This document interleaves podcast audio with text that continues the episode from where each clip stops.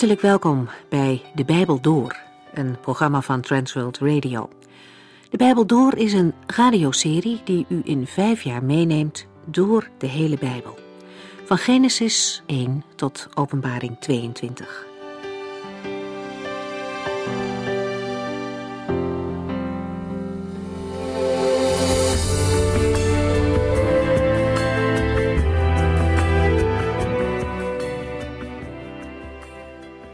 Als u vragen heeft over deze serie, dan kunt u ons bellen tijdens kantooruren 0342 478432. En natuurlijk vindt u ook veel meer informatie over het werk van Transworld Radio op onze website. Zeer de moeite waard om daar eens rond te kijken. Kijkt u dan op transworldradio.nl. We zijn onlangs begonnen om de eerste brief van de apostel Johannes te lezen. Deze brief doet meer aan een preek denken dan aan een brief, omdat de gebruikelijke begroeting aan het begin, de adressering en de afzender ontbreken. Johannes begint meteen met zijn onderwerp. Het was er vanaf het begin, het woord dat leven geeft. Dat schrijft hij. Deze manier van zeggen doet denken aan de opening van het evangelie dat Johannes schreef. In het begin was het woord en het woord was bij God en het woord was God. Met het woord van God wordt verwezen naar de Heer Jezus. Hij staat centraal in de brief die Johannes schrijft. Hij is ook degene die echt leven geeft. Hij is geen theorie of een verzinsel, maar een persoon. Iemand die er al was voor de schepping. Johannes vertelt dat hij en andere gelovigen de Heer gehoord, gezien en aangeraakt hebben. En zijn manier van zeggen geeft aan dat hij niet zomaar wat verzint. Volgens de Joodse wet waren er minimaal twee getuigen met dezelfde verklaring nodig om geldig te zijn. En bovendien accepteerden de rabbijnen een verklaring alleen als de gebeurtenis met tenminste twee zintuigen was waargenomen. De werkwoorden horen, zien en aanraken in de Griekse tekst onderstrepen de komst van de Heer Jezus op aarde als een historisch gebeuren met een blijvende betekenis voor het heden. Wij leven uit geloof. Het zien en aanraken waar Johannes van getuigt, is voor ons een kwestie van geloof geworden. En Johannes heeft voor ons opgeschreven wat hij heeft meegemaakt en waarvan hij zeker weet dat het waar is. Hij getuigt door zijn brief van de menswording van Christus. Uit ervaring weet hij hoe mooi het is om te leven in verbondenheid met de Vader en de Zoon. En Johannes wil niets liever dan dat velen dat met hem zullen delen en daarom schrijft hij ons. We lezen vandaag de versen 5 tot en met 7 van 1 Johannes 1.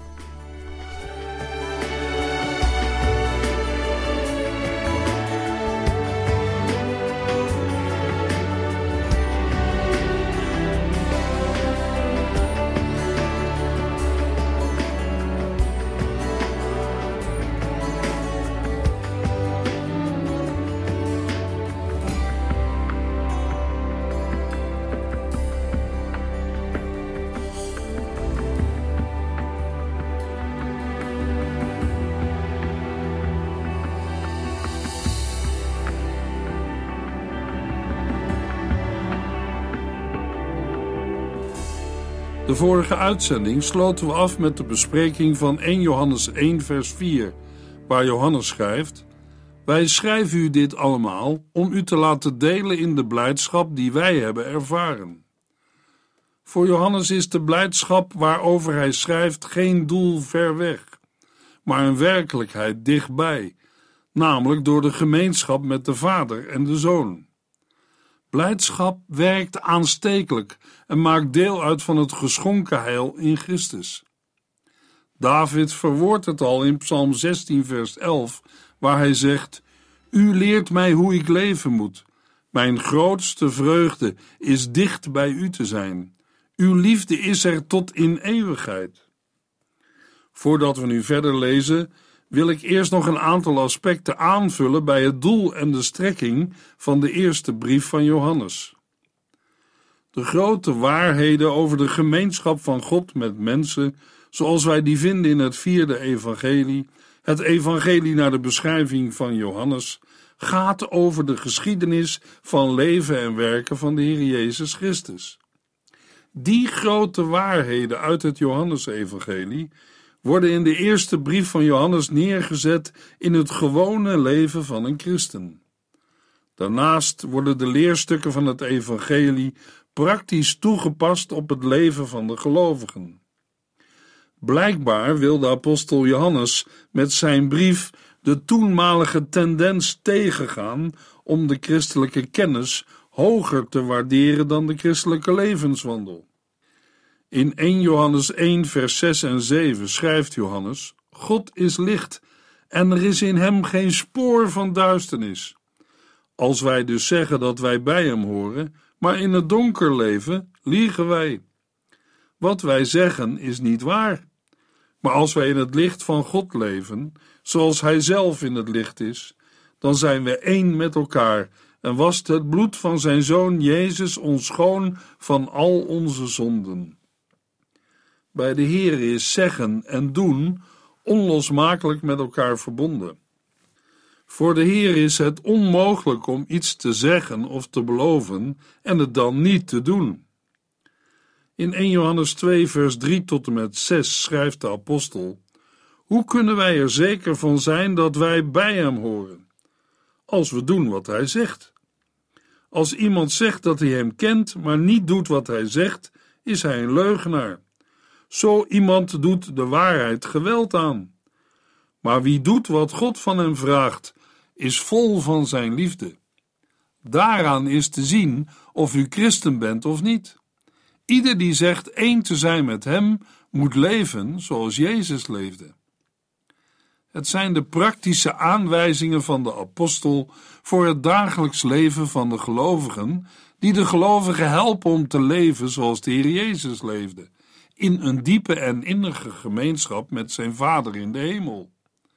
Heel praktisch, maar ook diep geestelijk schrijft de apostel in 1 Johannes 3, vers 6 tot en met 10 als wij één met Hem blijven, zullen wij ook niet zondigen. Maar de mensen die blijven zondigen, moeten goed beseffen dat zij zondigen omdat zij Christus nooit echt hebben gekend. Laat u door niemand iets wijsmaken, vrienden. Een rechtvaardige is iemand die rechtvaardig leeft, zoals ook Christus rechtvaardig is. Maar wie blijft zondigen, bewijst daarmee dat hij bij de duivel hoort, die nadat hij voor het eerst gezondigd had, altijd is blijven zondigen. Maar de Zoon van God is gekomen om aan de activiteiten van de duivel een einde te maken. Wie uit God geboren is, zondigt niet, omdat de levenskracht van God in hem is. Hij kan niet doorgaan met zondigen, omdat God zijn vader is. Wij kunnen nu dus zien wie een kind van God en wie een kind van de duivel is. Wie verkeerde dingen doet en ook niet van zijn broeder houdt, hoort niet bij het gezin van God. In de Bijbelgedeelten die wij net hebben gelezen uit de eerste brief van Johannes, zien we al de sporen van de gnostische dwaalleer, die al begon op te komen in het begin van de tweede eeuw. De christelijke boodschap liep gevaar door zogenaamd verlichte geesten te worden vervormd. Deze valse profeten en antichristen leerden dat de Heer Jezus niet echt was gestorven en opgestaan, maar in schijn. Zij logenden het echte mens zijn van Christus en beweerden dat zijn goddelijk wezen over de mens Jezus was gekomen bij zijn doop en hem aan de vooravond van zijn lijden weer verlaten had. Wij kunnen met een bekende Bijbeluitlegger zeggen: hoe hoog Johannes het godsdienstige kennen ook stelt, zeer beslist protesteert hij ertegen dit los te maken van de historische persoon van Jezus. Slechts wie met hem in de gemeenschap van de Heilige Geest staat, kent ook God als de levende. Als wij dit inzien, zullen we ons niet verbazen over de strenge stellingname van de apostel Johannes. Johannes strijdt enerzijds tegen een christologische dwaling en anderzijds benadrukt hij dat alleen christenen die doen wat zij beleiden echte christenen kunnen zijn. Bovendien waarschuwt de apostel Johannes de christelijke gemeente nog voor twee andere gevaren. Eén voor oneenigheid Daarom spoort Johannes herhaaldelijk aan tot de onderlinge liefde. En twee, voor de zondige wereld, of het heidendom met zijn uitwassen. We lezen in 1 Johannes 2, vers 15 tot en met 17. Houd niet van de zondige wereld en van wat die te bieden heeft, want als u van de wereld houdt, blijkt daaruit dat u de liefde van de Vader hebt afgewezen. Alles wat van de wereld is, de zondige begeerten, de hebzucht en de hoogmoed, die door macht en bezit ontstaat, is er niet door de Vader, maar door de wereld.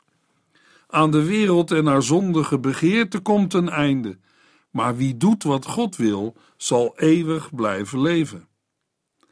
In vers 21 voegt Johannes nog toe: Ik schrijf u dus niet omdat u de waarheid niet zou kennen, maar omdat u de waarheid van de leugen moet kunnen onderscheiden. De bron van wat Johannes doorgeeft ligt niet in het Joodse onderwijs of in redeneringen van Griekse filosofen. De boodschap en de verkondiging is van de Heer Jezus zelf afkomstig. De goede tijding waarover Johannes schrijft, is door de Heer Jezus zelf geopenbaard en verkondigd. En de werkwoordsvormen die Johannes in zijn brief gebruikt, geven aan dat deze boodschap nog steeds moet worden verkondigd. Johannes schrijft in 1 Johannes 1, vers 5 en 6a: Wat wij van God gehoord hebben en hierbij doorgeven is dit: God is licht en er is in hem geen spoor van duisternis. De woorden God is licht staan zonder lidwoord en is een absolute aanduiding. Zo is de Heer, zo is God. In 1 Timotheus 6, vers 16 lezen we over God. Hij is als enige onsterfelijk en woont in zo'n helder licht dat geen mens hem kan benaderen. Geen mens heeft hem ooit gezien of zal hem ooit zien. Voor hem is de eer en de eeuwige macht voor altijd. Amen. In Jacobus 1, vers 17 lezen we: Alles wat goed en volmaakt is, wordt ons door God gegeven. Hij is de bron van alle licht. Hij is één en al licht en verandert nooit. Zo is de Heer. Dezelfde aanduidingen vinden we voor de woorden God is liefde. In 1 Johannes 4, vers 8 tot en met 12 schrijft Johannes: Maar wie niet lief heeft, kent God niet, want God is zelf liefde. God heeft ons laten zien hoe groot zijn liefde voor ons is, door zijn enige zoon de wereld in te sturen. Door hem wilde God ons nieuw leven geven. De liefde waarover het hier gaat, is niet onze liefde voor God, maar zijn liefde voor ons. Daarom stuurde hij zijn zoon, die de straf voor onze zonden op zich heeft genomen, om de verhouding tussen God en ons weer goed te maken. Omdat God ons zo heeft liefgehad, moeten we elkaar ook lief hebben. Niemand heeft ooit God gezien.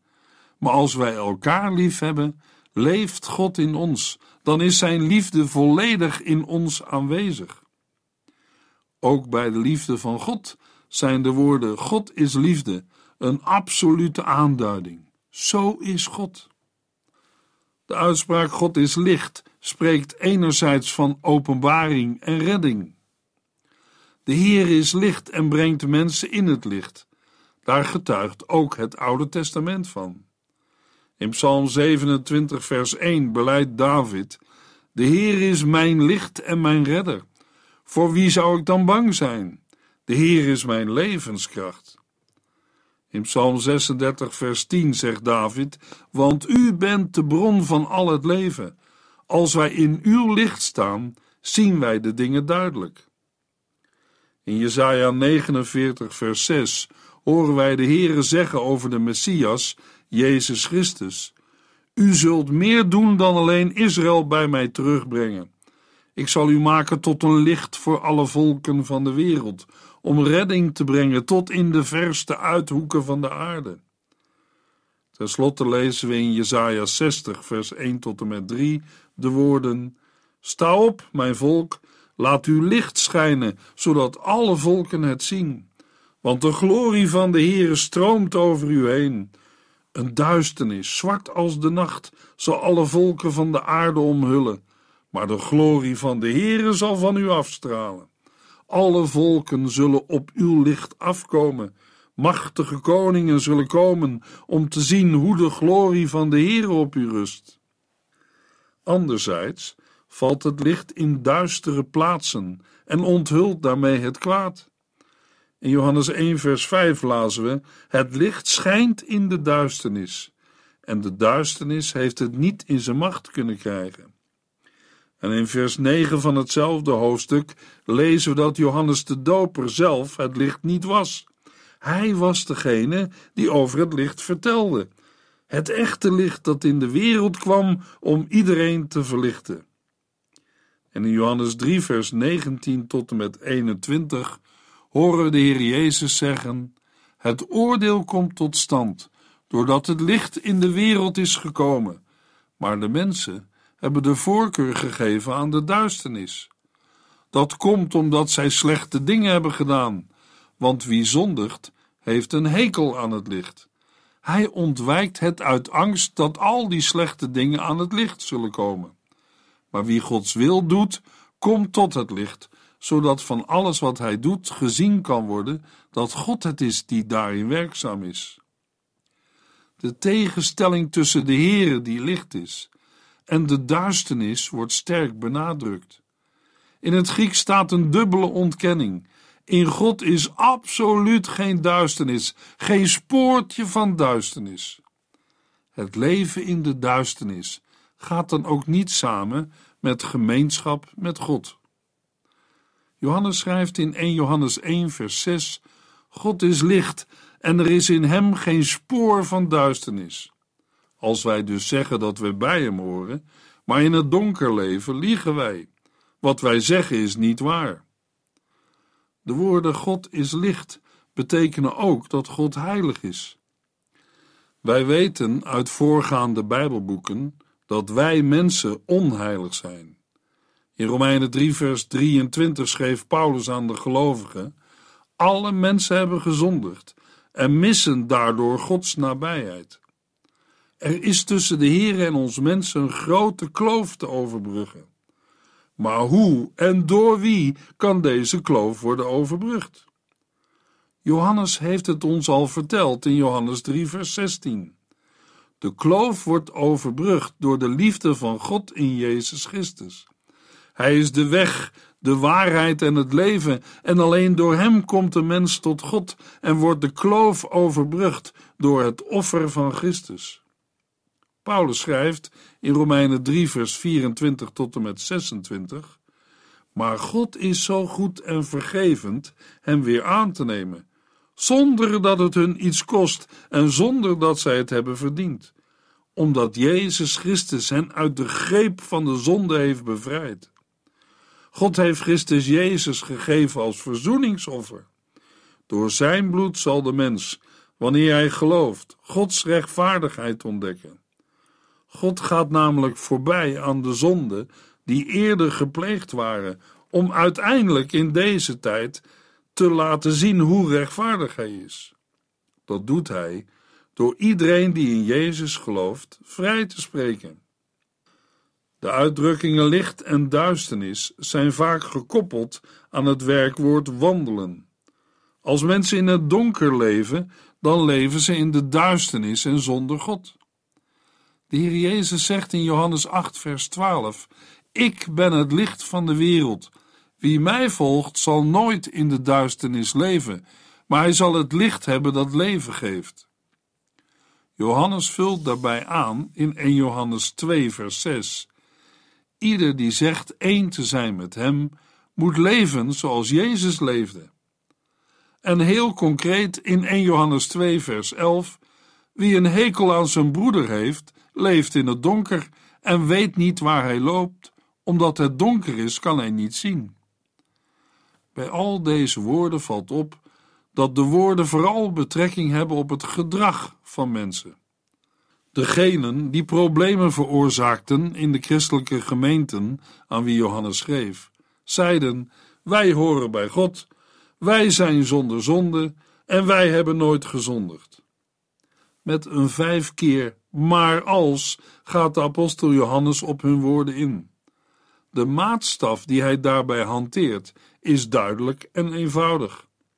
Johannes stelt, als het waar is wat zij beweren, vergelijk dan hun spreken met hun daden. Johannes schrijft: Als wij dus zeggen dat wij bij hem horen, maar in het donker leven, liegen wij. Wat wij zeggen is niet waar. In het donker leven of in de duisternis wandelen en Gods wil doen of de waarheid doen, zijn bekende Joodse uitdrukkingen. Daaruit blijkt de invloed van het Oude Testament op de schrijver, de apostel Johannes. Ook Paulus gebruikt heel vaak het begrip wandelen. De gelovigen worden opgeroepen te leven zoals God het wil, zoals de Heer Jezus Christus leefde. Woord en daad zijn in het Oude Testament onlosmakelijk met elkaar verbonden, te vergelijken met twee kanten van een medaille. In het Hebreeuws vormen beide één woord, namelijk dabar. De waarheid niet doen wijst niet alleen op een tegenspraak tussen woorden en daden, maar ook op het niet doen van de wil van God. Waarheid en licht liggen dicht bij elkaar. Johannes schrijft: Als wij dus zeggen dat wij bij hem horen, maar in het donker leven, liegen wij. Wat wij zeggen is niet waar. 1 Johannes 1, vers 7. Maar als wij in het licht van God leven, zoals Hij zelf in het licht is, dan zijn we één met elkaar en wast het bloed van Zijn Zoon Jezus ons schoon van al onze zonden. Als de gelovigen blijven wandelen en leven in het licht van God, bewegen zij zich in de goddelijke werkelijkheid en leven zij niet in de leugen. Dan openbaart de Heere door zijn Heilige Geest zijn licht, en in dat licht wordt iemand zich bewust van zijn eigen duisternis, zijn zonde. De Heer Jezus zegt over de Heilige Geest Johannes 16, vers 8: En wanneer Hij komt, zal Hij de mensen in de wereld overtuigen van zonde, rechtvaardigheid en oordeel. Uit Jesaja 63, vers 10 en Efeziërs 4, vers 30 weten wij dat gelovigen de Heilige Geest ook verdriet kunnen doen. Daarom hebben gelovigen een eigen verantwoordelijkheid en zijn zij geen robots of stokken en blokken die uit de hemel worden bestuurd. Een mens kan zich afkeren van de Heere, maar er ook voor kiezen met hem in het licht te blijven leven en te wandelen. Blijft de gelovige bij het laatste, dan ontdekt hij dat zijn zonde verdwijnt. Het bloed van de Heer Jezus reinigt en zuivert hem daarvan. In 1 Johannes 1 vers 9 lezen we, maar als wij onze zonde bekennen, is God zo trouw en rechtvaardig ons die te vergeven. Dan reinigt Hij ons van alles wat we verkeerd hebben gedaan. Uit de vorm van het Griekse werkwoord voor reinigen blijkt dat dit reinigen een voortdurend proces is. Christenen mogen leven binnen de werkingssfeer van het reinigende bloed van de Heer Jezus Christus, de Zoon van God. Bloed is in vers 7 aanduiding voor het reddingbrengende verzoeningsoffer van de Heer Jezus aan het kruis van Golgotha. In Hebreeën 9 vers 14 lezen we: Hoeveel te meer zal dan het bloed van Christus ons hart en leven veranderen. Hij die zelf zonder zonde is, heeft door de hulp van de eeuwige geest zich gewillig aan God overgegeven om voor onze zonde te sterven. Daardoor wordt ons geweten gezuiverd van daden die tot de dood leiden en kunnen wij de levende God dienen. En in het laatste Bijbelboek Openbaring lezen we in hoofdstuk 1 vers 5. Jezus Christus, die ons trouw de hele waarheid bekend maakt. Hij is de eerste die uit de dood terugkwam en leeft. Hij is de heerser over alle koningen van de wereld. Alle lof en eer is voor Hem die ons lief heeft en die onze zonde heeft afgewassen door Zijn bloed voor ons te geven. Hij gaf Zijn leven als een volmaakt offerlam. Hij heeft de schuld van de wereld op zich genomen en verzoend. Daardoor zijn alle oud-testamentische offers overbodig geworden. In het Oude Testament werd de offeraar gereinigd van zijn zonde door het bloed van het offerdier. Hij kon dan op een nieuwe manier verzoend met God en met de mensen zijn weg vervolgen, wandelen en leven in het licht, omdat ze zonder vergeven waren en daarmee vergeten en weggedaan. In Psalm 32, vers 1 en 2 lezen we: Gelukkig is hij, wiens misstap vergeven wordt en wie zonden vergeten worden. Gelukkig is hij aan wie de Heere zijn zonde niet toerekent en wiens innerlijk eerlijk en oprecht is. En in Psalm 103, vers 12 lezen we over de Heere: Hij neemt onze zonde van ons af en doet ze zo ver weg dat wij het niet kunnen peilen. Eigenlijk net zo ver als het oosten van het westen verwijderd is. De profeet Micha schrijft in Micha 7, vers 19 over de Heere: U zult onze zonden vertrappen onder uw voeten. Ja, u zult ze allemaal in de allerdiepste zee gooien. Johannes schrijft: Maar als wij in het licht van God leven, zoals Hij zelf in het licht is, dan zijn we één met elkaar en wast het bloed van zijn Zoon Jezus ons schoon van al onze zonden. De gemeenschap met God is gebaseerd op het samen in het licht wandelen. Zonde maakt niet alleen scheiding tussen God en mens, maar ook tussen mensen onderling. Die gemeenschap heeft in de eerste brief van Johannes vooral betrekking op de eenheid, de broederschap en liefde van de gelovigen onderling. In 1 Johannes 3, vers 16 schrijft Johannes: Door het voorbeeld van Christus die voor ons gestorven is, weten wij wat echte liefde is. Daarom moeten ook wij ons leven opofferen voor onze broeders. Vanuit zichzelf zal een mens dit niet kunnen. Alleen in Christus zijn gelovigen een nieuwe schepping.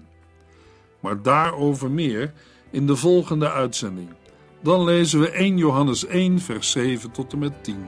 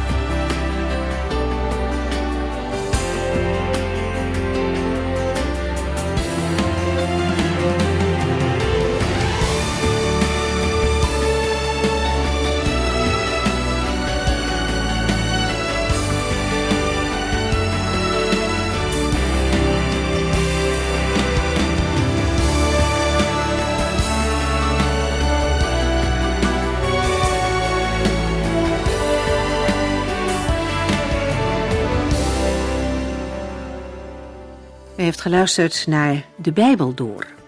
In het Nederlands vertaald en bewerkt door Transworld Radio. Een programma waarin we in vijf jaar tijd de hele Bijbel doorgaan. Als u wilt reageren op deze uitzending of u heeft vragen, dan kunt u contact met ons opnemen. Tijdens kantooruren kunt u bellen op 0342 47 8432. 0342 47 8432. 32. Ook kunt u een e-mail sturen naar de Bijbel door transworldradio.nl en natuurlijk kunt u ook via de post ons bereiken. TWR, postbus 371, postcode 3770, AJ in Barneveld. Dit programma werd gepresenteerd door Corweda en Ike André. Techniek was in handen van Odin van Woerdenkom. En namens ons allemaal bedanken we u van harte voor het luisteren.